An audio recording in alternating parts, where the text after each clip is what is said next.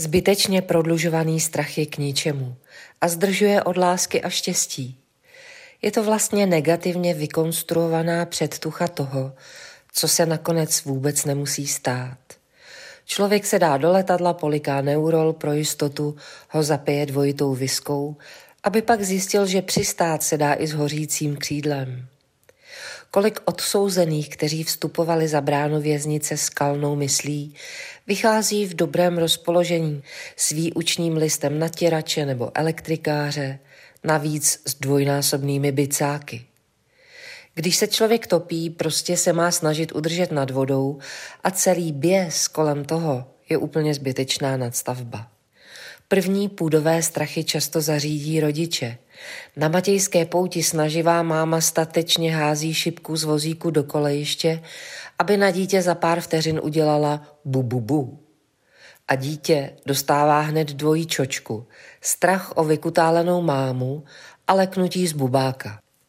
Civilizační strachy, že něco nedostaneme nebo ztratíme, nám často zajistí, že se to vážně stane. Projížděním partnerova mobilu, aby se člověk ujistil, že tam nic nenajde, často vede k opaku. A tak se bojíme a chystáme si zadní vrátka a mezi tím zažíváme kratoučká období štěstí. Zkouším experiment a jdu záměrně proti svému celoživotnímu návyku bát se. Cestou na úřad si výskám v autě, letní gumy mi k tomu hvízdají na zasněžené vozovce.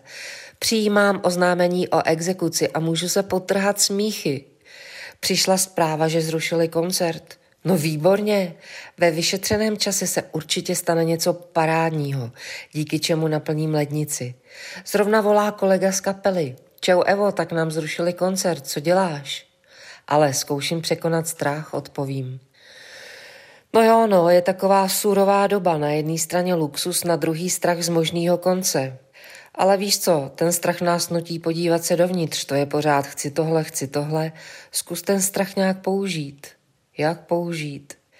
No prostě bojíme se a bloudíme tím víc, čím víc těkáme. Prostě se soustřeď. A ty máš nějaký strach? No jasně, když jdu z hospody domů, odemykám dveře, tak mám vždycky strach, že už tam budu sedět v kuchyni u stolu. A smrti tý se nebojíš? To ani ne, spíš si říkám, jestli se smrt nebojí mě, když tu straším už tak dlouho. No a co se stane, až umřeš, na to vůbec nemyslíš? Co by se stalo? Nic. Budu akorát o 20 let díl mrtvej než ty.